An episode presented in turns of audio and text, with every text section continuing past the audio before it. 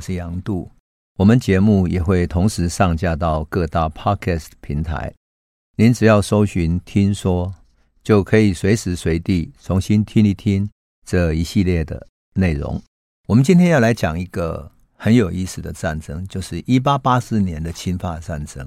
因为这场战争打完了哈，之后就是到了一八九五年的中日战争了哈。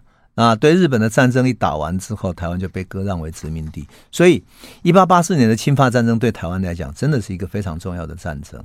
那也曾经有人啊，因为看到我写的这些历史的叙述里面充满故事性，所以就让我说：“哎，你能不能把侵华战争写成一部历史小说？一定非常好看。”于是我就开始构思这个侵华战争里面应该有哪些人物啊？因为历史里面参与的人太多了。为什么？因为法国来攻打台湾的时候，刘铭传已经到台湾来了。那么要攻打淡水的时候，你想淡水那里有多少人呢？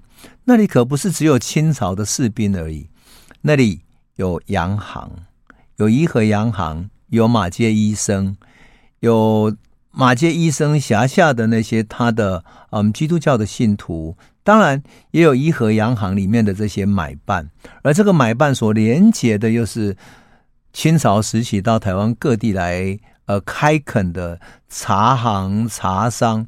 当然，每一个城市的开垦也有中药铺子等等。我就在想，如果在那个时代，我们生活在那个时代啊，会是什么感觉呢？你听到外面有战船要来了，而我们站在淡水的海岸边，看到那美丽的夕阳慢慢沉下去。你在想，法国的战舰会从哪一个海岸边上岸呢？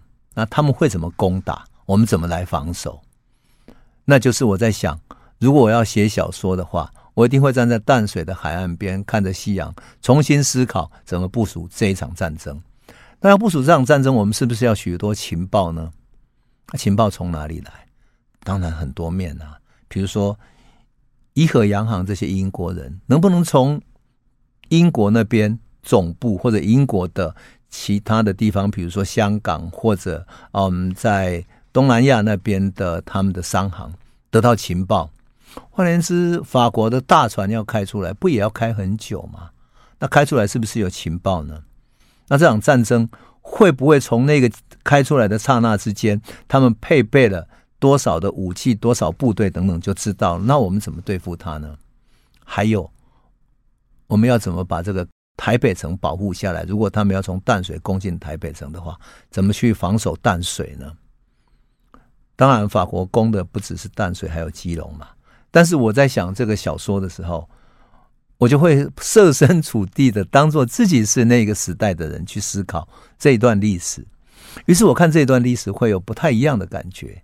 什么感觉呢？就有点像回到那个时代的人，怎么去看见当时的情景、当时的国际局势，乃至于当时的各种洋行、各种人际关系等等，那就变成很多故事的开始了。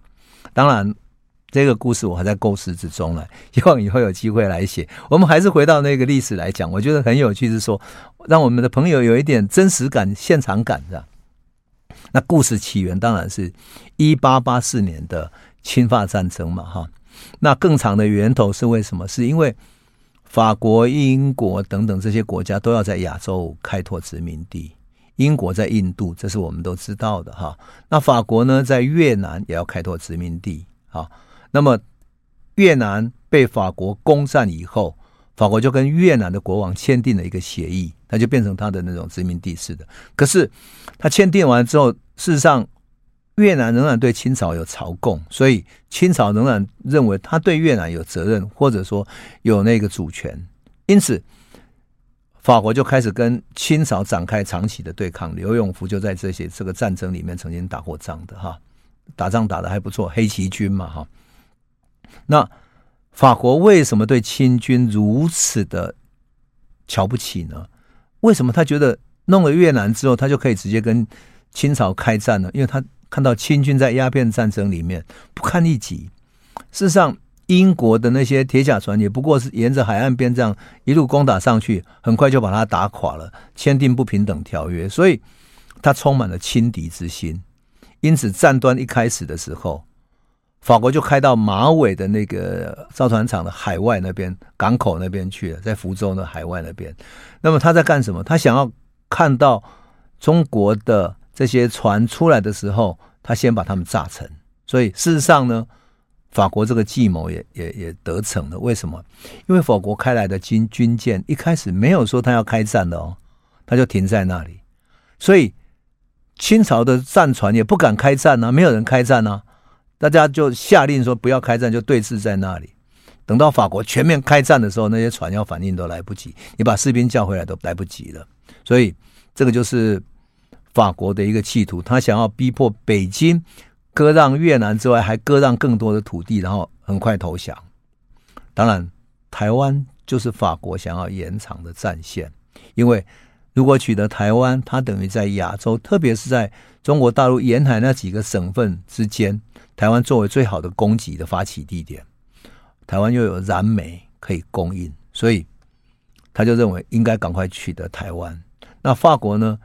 于是从他整个战争哈，从越南广西的边境打到福建的马尾，然后有马江海战之后呢，就转到台湾来了。他想要攻占哪里？基隆跟淡水。那整个基隆跟淡水，事实上呢，已经。开始布防了哈，而尤其是在那种嗯，清廷就知道说必须全力防守，因为知道他要来攻击嘛哈。可是问题是，清朝在广西、福建还在作战啊，只能够派出少部分的湘军跟淮军，也就是左宗棠啊、曾国藩他们过去的那些军队来台湾作战而已。可真正动员起来，要看台湾内部的调动。这个时候，清廷就派了巡抚。刘铭传来负责做作战的筹划。那刘铭传到台湾的时候呢，他先调动台南的士兵，把台南，因为主要台南是作为台湾府嘛，因此所有的士兵主要在集结在台南。他把他们集结起来之后，叫士兵北上，而且他还动员到哪里？台湾各地的团练、土勇，土勇就是各地自己训练的这种集结起来的开垦地方的一些嗯乡勇这样。那在保卫家乡的一个号召之下呢，这些乡勇啊、团练啊等等，都要自己带着兵器跟口粮到台北来参加作战。当然，这几个乡勇团练里面最有名的是什么？雾峰林家的洞军，就林朝栋的洞军。另外呢，宜兰，宜兰为什么很很猛呢？因为要开辟山地的时候，需要很多这些汉人，很快要自己组织起来。好，中间还有几度跟原住民发生的这种爱永线或者发生几度的冲突，所以这些乡勇平常就有在训练，而且很能作战，所以宜兰的乡勇也特别能打。另外呢，嘉义黄德禄过去我们讲过了，黄德禄曾经是打海战很重要的人，他甚至于会会打海盗，所以嘉义那里一直有一个乡勇的传统，乡勇的传统，嘉义的乡勇也找来了。好。一八八四年五月的时候，法国的舰队叫波尔达号，他就突然开入了基隆港，要求基隆港供给他煤矿。他的舰长叫福尼亚，写信来说什么？对于急需的煤炭，如果不立刻供给，将对基隆加以炮击。清朝的官吏就很害怕了，他只好供给他一些煤煤矿。啊，船舰就离开了，往北航行。清廷了解之后，整个东南沿海知道法国的军舰已经北上了嘛，就加强战备。好，那台湾的兵备到刘敖呢，开始建筑炮台、建堡垒。那么，当然刘铭传就在这个时候，到七月的时候哈，到达台湾，然后进驻台北，筑炮台等等。七月二十二号左右，法国的副水师提督。叫里斯卑士哈，叫做 Lispers 啊。他作为侵略台湾的司令官，他派遣什么？派遣他的威拉尔号军舰先行来侦察基隆港湾的情形，而且把舰队兵分两路哈，一路准备进攻基隆，一路要准备侵占淡水港。最后呢，从基隆上岸之后，攻打进来之后，在淡水会合。所以八月四号左右哈。里斯卑斯率领的舰队进入基隆港，立刻向清朝政府下令最后通牒说：“你要割让基隆港给我，而且限你二十四小时之内给我答复，否则的话我就开始攻打。但清廷不理他，所以谈判破裂了。最后，他马上炮击基隆港口的炮台，很快的，他的炮也很强嘛，打垮了主炮台以后，派了两百多个陆战队的士兵，由基隆港的东边那里二沙湾那边登陆了。那上岸之后，马上把所有海岸炮台全部破坏掉。那基隆港的守将叫谁呢？叫苏德胜跟张高远等等，他战斗力敌不过他，所以最后呢，就在那边市区里面作战。第二天，法国的陆战队就攻进了基隆市区了。可在基隆市区就不一样，因为进入城区里头，他很快就遭遇到顽强的抵抗。特别是什么？法军他不熟悉地形，他中了一些埋伏，特别是巷战啊、街头啊等等的。就中了埋伏之后，后来就退回船上。啊，最后呢，李士卑是退回的，退回舰队，他把舰队退回到哪里？退回到马祖去。这是八月的事情了。啊，退回到马祖。那么为什么会有这种情况？我们上次以前讲过嘛，哈，讲李先德的美国舰队曾经去攻打廊桥的时候，有没有？就是斯卡罗那个廊桥的时候，他打进去之后碰到排湾族的战士。结果他为什么打输呢？因为他带上岸的每一个士兵所能够带的弹药都是有限的。很快的，他们在那里闪闪躲躲，然后对方又有更多的人，所以很快他枪弹就打完之后，后续不急，不急之后只好回到船上去补给。一回船上，退回船上，整个战斗队形就要退回去了。所以这个就是他们的军力不够。那么怎么去作战呢？这个就是所谓的嗯。陆地跟海上作战的战略的不同，清朝既然在海上打不过人家，这种木头的船、木造的船打不过叠甲船，那只好把他们引到陆地上来打。这个就跟嗯英国鸦片战争时期清朝的作战方式是一样的。可是法国下定了决心，一定要把台湾拿下来，所以八月底的时候，法国就强化他的战力。把越南那个东京湾，它有一个越南那东京湾舰队，跟中国海舰队两个合并起来哦，变成了远东舰队。那最大的决心是要用这个合并的舰队把台湾攻打下来，所以他任命了孤拔，孤拔这个将军作为他的司令，有五艘战舰再度来进攻台湾。这一次他是志在必得了，而台湾呢也没有差的，因为什么？台湾全台湾都动员起来了，不只是说。清朝的军队还有所有的乡勇，为了保卫家园啊，都非常团结。当然，林朝栋啊、苗栗的民团等等，也都通通来了这样子。可是我们讲过了哈，清朝不能打海战，所以就准备在陆地跟他打游击战了。九月底的时候，法国的将军孤拔率了五艘舰队大军压境，赶到台湾来，跟原本停泊在基隆外海啊。就有六艘法国的军舰汇合起来，总共多少？十一艘的军舰，用强大的火力准备一举拿下台湾。那么北台湾的战局就开始非常紧张了。所以淡水港口那些英国的商人、外国的领事、马街医生、茶商等等，各个地方都开始组织起来，因为他知道他会从两个地方打。好，那么法国从哪里开始打呢？先攻打基隆。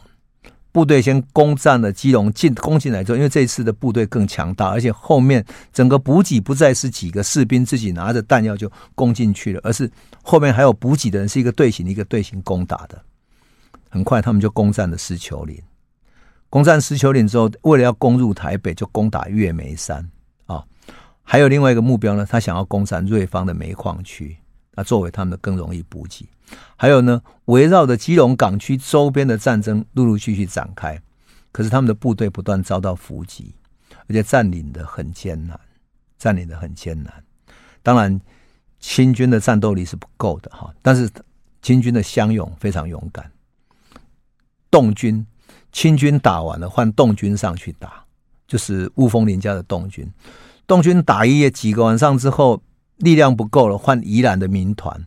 宜兰民团打完换苗栗的民团，苗栗民团打完换嘉义的民团。好，这些民间的武装力量很能打，所以我常常笑说，呃，台湾民间有那么多的叛乱，那么多的战战争哈，民间自己的战争哈，结果训练的都非常能打仗。那法军呢，为了求取速战速决，还特别派他的主力舰队什么去攻打淡水。淡水这一仗呢，其实很有趣，他派了六百个陆战队的队员去登陆了。但刘铭传一开始就判断说法军会攻打淡水，所以他有一些战力哈，主要的战力三千多个清军加民团就利用地形哈开始部署。淡水的这些船商哈，为了帮助清军啊，把自己的民船用载满了石头，然后沉船沉到淡水港的港口那边，然后让他没有办法从一个角落进来。可是。真正能够进入淡水河的另外一个水道那边呢，他开出了一条水道，比较深一点的水道。那里呢，还放下什么？放了水雷，准备炸他。所以这整个消息或者说这个情报，不知道有没有暴露到法国那边去。至少法国没有上当，开船来撞水雷。他的停在海岸边，就整个人就上岸了。想不到他上岸之后，三千多个清军加民团利用地形，哈。在淡水附近的林头树啦、赤竹围等等，利用这种植物来掩护，打埋伏战。好，六百多个陆战队形很快上来之后就散开来了。那清军的战斗呢，以及他的那种散开的队形非常有序的。那法军一散开之后就被被突击了，所以被打得有点狼狈。最后那些子弹、枪弹等等都快用完了，而且他们受到一些死伤之后，最后只好退回到军舰，死伤非常惨重。所以隔天的时候，法国的军舰上还为他们阵亡的将士啊降半旗致哀。这一仗，淡水这一仗总共打了十天。他们上岸打了之后，在林头树那边打，打完之后晚上又回去船上休息，就这样子来来回回的打。法军没有得到什么好处，反而损失惨重。他知道说这个东西占领这里淡水无望了，这样。干脆直接先攻占基隆再说，于是决定从基隆那里来封锁台湾的海岸，把基隆当基地，然后其他的军舰封锁台湾海岸，让台湾没有办法做生意，让台湾的这些港口没有办法做生意，也就是包括英国的怡和洋行，来自于台湾附近的船商也没有办法从大陆得到补给啊。那么这样或许能够把台湾围住了，让台湾最后投降。可是没有想到的就在于说，台湾事实上它的腹地还是很广大的，至少在清朝时期，就作为那样的一个时代的一个战争里面，它的腹地还是够广大的，补给还是够的，所以各地的民团又不断增加，然后来到基隆对法军来实施突击。法国眼看这样不行了哈，为了增强战斗力，他从越南征兵，又征兵了三千多个人，征兵三千多个人。那战斗到这里，法军已经变成很难了。为什么？因为他变成越南跟台湾在两面作战了，而台湾这个战场又被拖住了，拖住到不晓得什么时候能够打完的。所以从十一月开始，哈，法军又发动新力坡的这个三千多人到了嘛，发动新力坡的攻势，想要从基隆打进台北，但是基隆进台北的地形哈很容易防守，所以两军就在那里拉锯，这样。就这样子，法军拥有强大的武器优势，还从远东找各种兵员来，可是没有用。为什么？因为打死一个少一个。而清军呢，武器、船舰其实都落后，可是团练跟士兵越打越多，因为人不断在增加，人不断在增加。那白天是法军打下的地盘，天黑以后就由清军再占回来。那特别是在这附近一带，都是什么？都是凯达格兰族的根据地，换言之，凯达格兰族这些原住民跟清朝他们的嗯开垦者已经结成了这种命运共同体一样的共同的土地的这种情感了，所以拼命带着这些清军或者是动军等等的，在山路上来回跟他打游击战。你想，原住民对山路是多么熟啊！所以法军根本就是。白天只能够占领一下，然后天黑，他们为了安全要退回到部队营队等等去休息，他们就把它占回来了。就这样子，法军越打越疲乏，打到最后补给跟战斗力都衰退了。法国知道这样打下去已经不是办法了，但是为了增加谈判筹码，你至少要增加谈判筹码，一定要打一场漂亮的胜仗。去压垮对方，然后你才能够得到最好的谈判筹码。说到这里，你有没有想到什么？想到俄国跟乌克兰战争，对不对？彼此要开谈判之前，总是先打一场漂亮的胜仗，胜仗打完之后再来谈判，你才有很好的筹码嘛。这种从古到今哈，在一边打仗一边想要谈判、谈各种筹码的，就是这样的一种打法。为了这样子呢，法国还特地增援一千多个外籍兵团，就在越南啊，或者在其他地方找到的这些外籍兵团到台湾来，所以。法军的兵力已经到达四千多个人，但是清军的民团还打不完。打到什么时候？从一八八四年九月打到隔年的三月，这场战争打了七个多月，把法军的士气全部磨光了。那法国本部就是军部的本部，也对孤拔感到不耐烦了，也不想再征兵基隆了。都是这样打下去，你在基隆你也打也打不下，你就继续耗下去也没用了，算了。就下令孤拔转攻到澎湖去了，你干脆把澎湖拿下来再说吧。我想澎湖是一个一个易攻难守的地方，你都每一个进去都很容易攻打下来，但是很难守。所以孤拔大军一转，就轻易就把澎湖打下来了。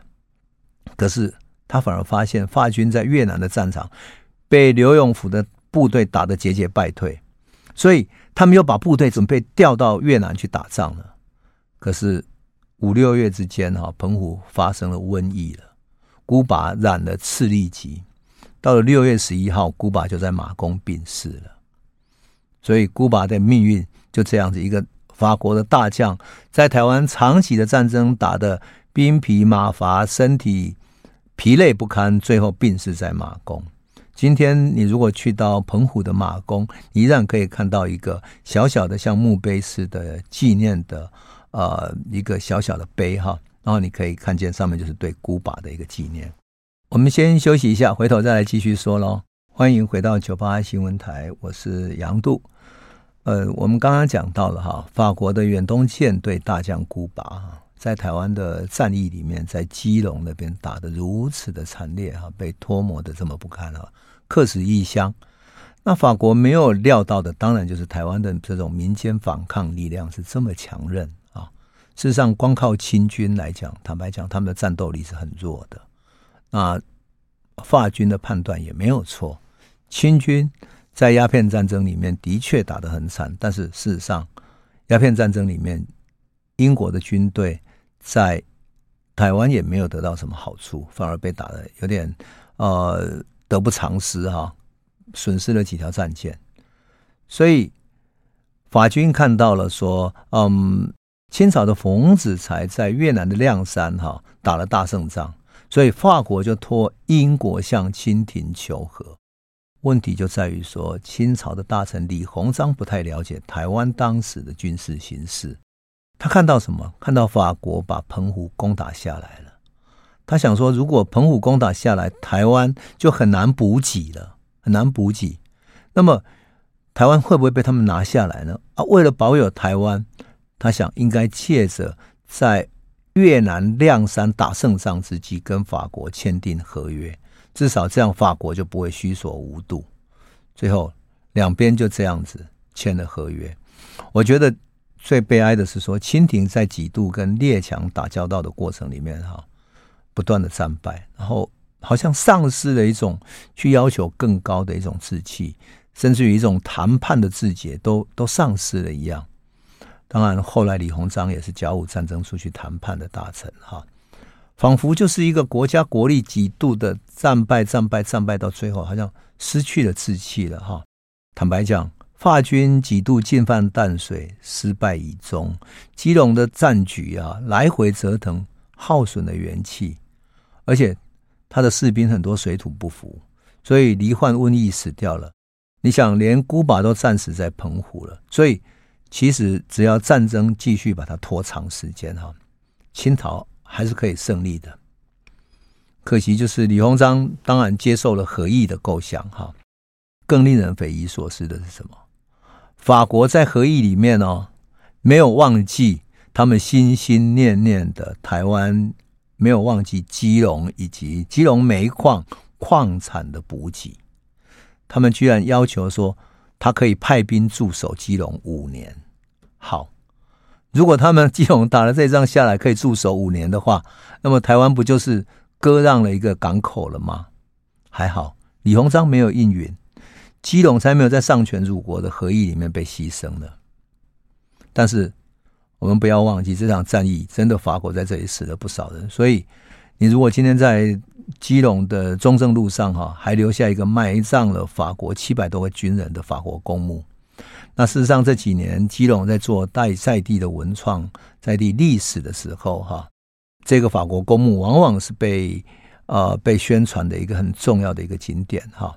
那么，一九五四年建的这个纪念碑上写着说：“基隆法军公墓内尚有一八八四年至一八八五年间为国殉职的法国海陆军官七百人，由中国官民妥为保护。该公墓于一九五三年至一九五四年之间，承中国政府之协助，经法国政府重予整修。”这个就是呃，法国政府跟嗯。中华民国政府共同修建的一个一个纪念的地方，哈。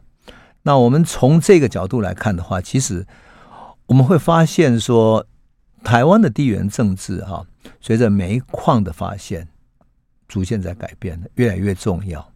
而且呢，基隆的重要性也越来越增加了，它变成一个天然的港湾。那煤矿的不断开采啊，使得基隆每年可以运销到福州、厦门等地的这种生煤，大概有十万到十四万吨。而淡水的贸易已经跟全球接轨了。我记得几年前呢，嗯，我们在做地方文史工作的时候，我曾经到了嗯龙潭那一带去做采访。结果龙潭那边的地方志里面记载了说，当地所生产的茶叶曾经运到淡水港口，港口他们再交给了英国的怡和洋行，怡和洋行再运到东南亚去，东南亚去的这些茶叶呢，又运到美国的纽约去了。你会在一个像龙潭这样的一个产茶的呃乡下的地方，看到那么遥远的所谓的。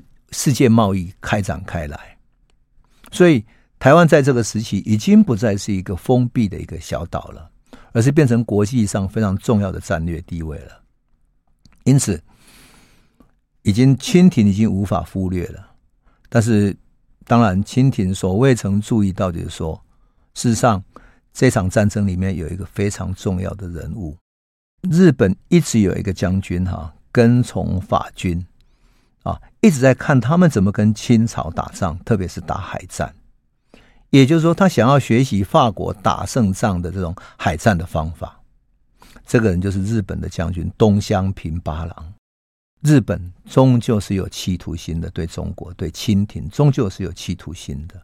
所以，我们知道这是一八八四年的侵法战争，可是日本人已经在学了，结果。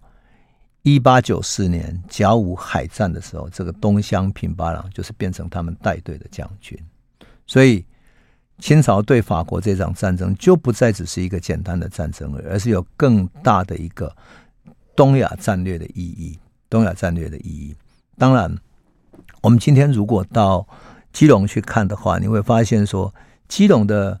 煤矿包括瑞芳啊，包括基隆在地的各地的这些煤矿，事实上都已经开采到差不多了哈，开采到差不多。但是事实上呢，整个在这个十九世纪的后期哈，它的战略位置实在太重要了哈，太重要了。回过头，我们如果去看的话，澎湖呢，澎湖就是孤拔最后埋葬的地方。澎湖在历史上也是那么的重要哈，我们想想看，从大航海时代哈，澎湖就是在中国边缘上非常重要的战略位置。我常常笑说，澎湖好像是中国门口的那一块呃踏脚石。我们要进入一个房子，不是前面有一个踏板吗？澎湖好像是那一块踏板，所以荷兰人。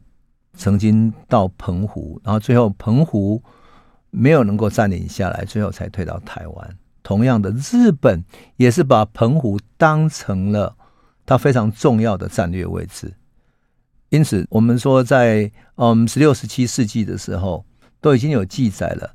日本的嗯海商海船到澎湖集结之后，再分船出去到福州、到江浙各地去做生意，乃至于到东南亚各地去。而它的对应的就是对面的呃厦门。换言之，我们看见的啊，我们所看见的这整个战略位置，从大航海时代就已经开始了。而在法国、在英国的身上，我们继续见证到了。在所有的这些战争里面，我们会看见台湾在地缘政治里面已经不再是孤立的，已经不再是说只能够看见台湾呃跟东亚的关系而已。那个也就是我们今天哈从台湾的角度去思考，嗯，在东亚的战略位置的时候，无法放弃跟中国大陆的关系这样的一个最主要的因缘所在。那如果你从中国大陆的角度来看的话，当然。他不能放弃这个地缘政治啊，这么一个重要的战略位置，他当然不能放弃嘛。所以，为什么我们说中国大陆两岸呢、即使现在很多问题，其实都可以在这个大历史里面追溯到。我们在这一集里面讲到了侵华战争嘛，哈。那刘铭传来到台湾，事实上，刘铭传也跟沈葆桢一样，对台湾有许多的建树。他的建树里面包含了各种现代化的建设。他继承了沈葆桢的这个建立电报的系统，同时呢，他也建立了许多现代化的建筑，包括了军备，包括了铁路等等。也就是说，清廷其实有看到台湾非常有现代化的必要性，才能够作为一个在东亚的战略要角，也保护大陆沿海的安全。因此，我们在思考台湾在东亚地缘政治的时候，就不再只是能够像嗯。孤立起来哈，像我们现在常常喜欢讲说，台湾如果不去招惹大陆，为什么不能孤立起来等等的？我们独立不就行了吗？不在国际政治底下，他是不会放着让你独立起来，放着让你孤立的。因为正如同法国认为，从台湾可以进占进攻中国沿海的六个省份是一样的，而中国沿海的几个省份也知道，从台湾可以攻占到他们的所有地方，所以。中国当然不会放弃台湾，这个就是战略上台湾必须要好好考虑的地方，也就是地缘政治的所在。那我们先休息一下，回头再来继续诉说。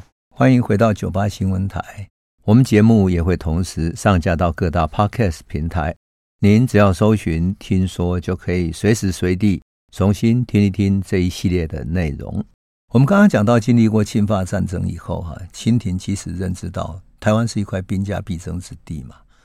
所以，清朝决定把台湾升一个层级，变成一个行省，就是它本来是福建省台湾府嘛，那就建立一个行省。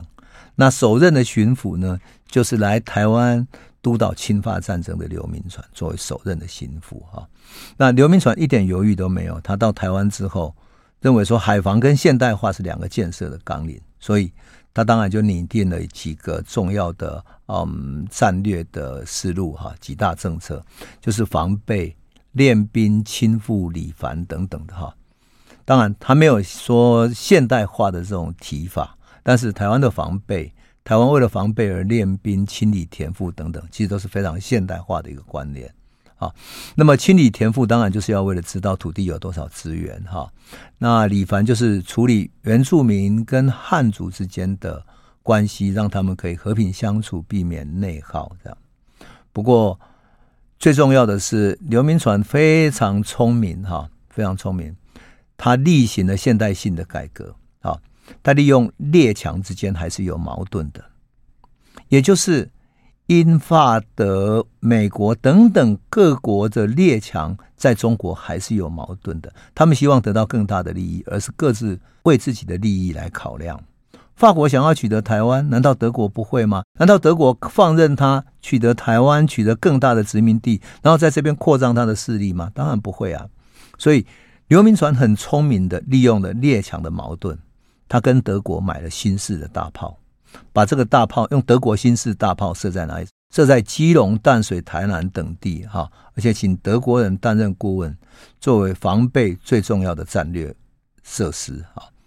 那他还为了避免武器啊过度依赖外国的列强嘛，他在台北的北门外面设立了什么台北机器局、台北机器局啊，兴办军火工业，然后还有军械制造所，这样，还设了一个火药总局，专门来制造弹药。换言之，如果你发生战争的时候，你所有的武器设备等等的，不用再靠着从福州那里外面运进来。万一你的海岸整个海岸线被封锁怎么办呢？事实上，法国曾经想要封锁台湾，让台湾没有补给嘛，所以刘铭传干脆就台湾在这里自己自己制造了。而且我们讲过了，法国要攻打的时候，淡水这边设了水雷，去防止他们攻打进来，过直接攻进台北。所以这个时候，他就在干脆在基隆跟淡水设什么税？设一个水雷局，专门制造水雷的。来保护海港，有没有很有趣？这场战争给他的教训就是，他要装备自己，武装自己。那另外呢，为了管理台湾的山地哈，原住民部落，他在桃园大溪那一带哈设立了一个福垦总局。在清朝的时期，当然他们都还是使用番人这个名称哈。啊，我要特别讲一下，就是说，我们当然现在把各种番这个字视为是一种歧视性的哈。但是在清朝里面呢，其实“番”这个字眼哈，不是一种歧视性的，它只是代表了在中国的中原地区之外的不同的人啊，所以包括了越南啊、各地等等，乃至于对于英国、法国、德国等等，他们都称之为“藩”啊，都称之为“藩”，所以它是一种化外之地的意思，好，化外之地的意思。那么。原住民所住的地方一直被视为化外之地，那么现在刘铭传就等于是要把主权收回来管理。他认为说他不应该只是用武力去镇压发生冲突，因此他在台北啊特别设立了一个番学堂，请原本有冲突的部落首领跟主要的头目派他们的儿子到台北的番学堂来上课，他供应他们学习算术。汉文、官话、台语、礼仪等等的，这样是不是对双方的误会的化解有很好的作用？对于增进彼此的文化的理解，是不是有很好的作用呢？那事实上，在教育的现代化方面呢，刘铭传也做了很多事情。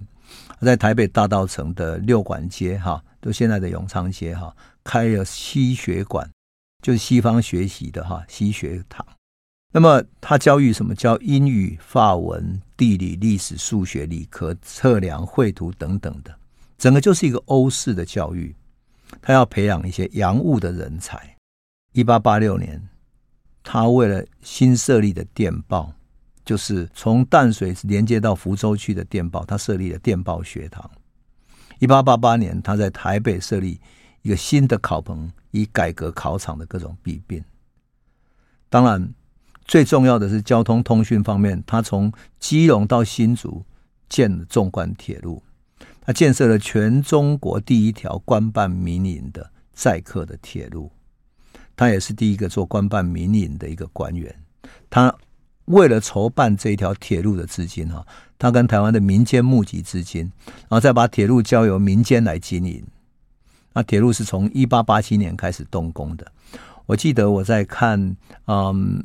雾峰林家的资料的时候很有意思，哎，他们家的史料里面居然有一份史料是专门怎么去雾峰或者说台中的山上去砍木头下来，然后把木头裁切之后运到台北来，成为什么？成为建铁路上面的枕木。所以你知道吗？这些枕木是雾峰林家来供应的。你想想都还是觉得很感动。刘铭传能够这么深刻的动员到各个地方的台湾的地方势力、地方的乡绅，然后把民间资源给结合起来，对台湾进行建设。那一八八七年动工之后，从台北到松山，它就通车了嘛。那当时的火车头叫做什么？腾云一号。这个腾云一号还是由德国制造的，现在还放在那个台湾博物馆那边哈。那第一个火车头就在台北新公园那里哈，所以。这个也是很有意思的一个地方。当然，一八九一年台北到基隆段也通车了，它全长有三十二公里，中间穿越狮球岭的隧道有多长呢？全长五百七十三公尺，工程非常的艰巨。哈，到了一八九三年，延伸到新竹，这中间还有一个特别有趣的是黄金的插曲。啊，黄金的插曲是什么？就是很有意思。为什么？因为你要建铁路嘛。你建铁路的时候是需要找有经验的建铁路的工人。你不只有外国的建筑师、设计师，你还有熟熟练的工人，怎么去铺设整木？那每一个工作的细节都会一直做下去啊。那怎么办呢？嘿，刘铭传很有趣，他去广东、去福建那边征工人，而且这些工人呢，以什么样的工人为主？以曾经到美国参加美国铁路建设的这些华工为主。美国曾经有一段时期是西部大开拓的时期，也就是为了到西部去开发金矿等等，所以美国的铁路不断开发出去，开发从东岸那边开发到西岸，所以西部大开拓之后，铁路大发展。那么很多华工就应征到美国去，到美国之后，他们。学会了怎么建铁路，后来他们回来了。等到刘铭传要在台湾建铁路的时候，开始招商，招这些人，招这些人。那么招这些人来到台湾之后呢，他们参与了铁路建设。那很妙的就是说，这些人至少在美国西部大开发的时候，曾经看到过黄金。我们都知道，美国西部开发有一个黄金的开拓期。如果我们看过美国电影的话，也会看到美国西部淘金记，对不对？那他们开发之后，在河流里面看到金光闪闪的那些呃细细的金子，细细的金子，然后用他们的骰子慢慢筛啊筛，然后把那个金的粉筛出来。台湾原来是产金矿的，金瓜石不是产金矿吗？那么这些金矿为什么没有被发现呢？因为没有人认识金子。有，如果说。过去凯达格兰族曾经知道，曾在沙子里面掏出过金沙的话，或许知道，但是他们搞不清楚这些金沙原来是山上有金矿，到台湾来开垦的农民也不知道，直到这些华工，也就是从西部大开发看到人家怎么掏金沙的这些工人，才知道掏金沙这件事情。所以，当刘铭传在开发的过程，开发到七堵八堵那一带一个铁桥下的时候。有一个工人在中午休息的时候，哎，看到河流上金光闪闪，这金光闪闪的会不会是金沙呢？于是他就拿着他的那个呃，像便当盒一样的那种骰子一样的东西下去，去河流里面骰啊骰的，居然发现金光闪闪的沙子，哇！他非常惊讶的大喊一声：“这是金子啊，这是金沙呀！”其他人不相信，因为他自己也不相信，所以大喊起来，所有人就围过来一看，哇，真的是金沙，居然是有金沙，所以整个工人就哇抓狂了一样，开始跳到河流里面去，每个人都想要去淘金沙，于是台湾的淘金记就就此开始了。当然，这淘金记的故事很长，还跟台湾怎么去找到金子这个历史很长，我们可以等到下一集再来继续诉说。但是我说刘铭传很棒，他从这里找来的工人，居然是发现台湾金矿的开端啊！过去凯达格兰族知道了，谁也知道，日本人拼命在找，荷兰人也拼命在找，想要挖金矿、金山都没有找到，但是居然是。偶然的机会里面，有一个从美国西部回来的工人重新发现了。那这中间有什么故事呢？我们等下一集再来继续说一说金矿的故事。